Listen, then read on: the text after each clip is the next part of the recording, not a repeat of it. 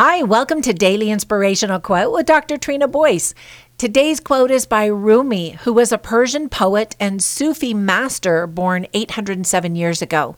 Millions of copies of his poems have been sold in recent years, making him the most popular poet in the U.S. today. He stated, quote, "When you feel a peaceful joy, that's when you are near the truth," end quote. We are constantly bombarded with outside forces that disrupt our peace. Whether it's a series of events, the behavior of others, or our own life challenges, we may feel emotionally exhausted and at risk of losing ourselves. So how do we get a place of peace in our life? A powerful quote by St. Francis de Sales reminded us of our responsibility to preserve our peace. Never be in a hurry. Do everything quietly and in a calm spirit. Do not lose your inner peace for anything whatsoever, even if your whole world seems upset. Well, this is a tall order, but central to our physical, mental, emotional, and spiritual well-being.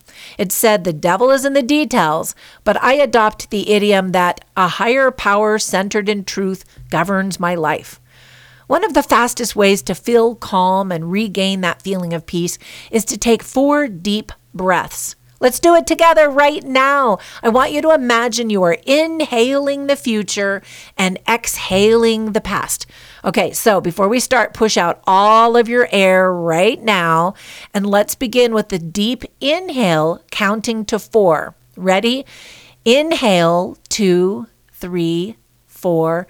Exhale, 2, 3, 4, inhale, 2, 3, 4, exhale, 2, 3, 4, inhale, 2, 3, 4, exhale, 2, 3, 4, last one, inhale, 2, 3, 4, and exhale, 2, 3, 4.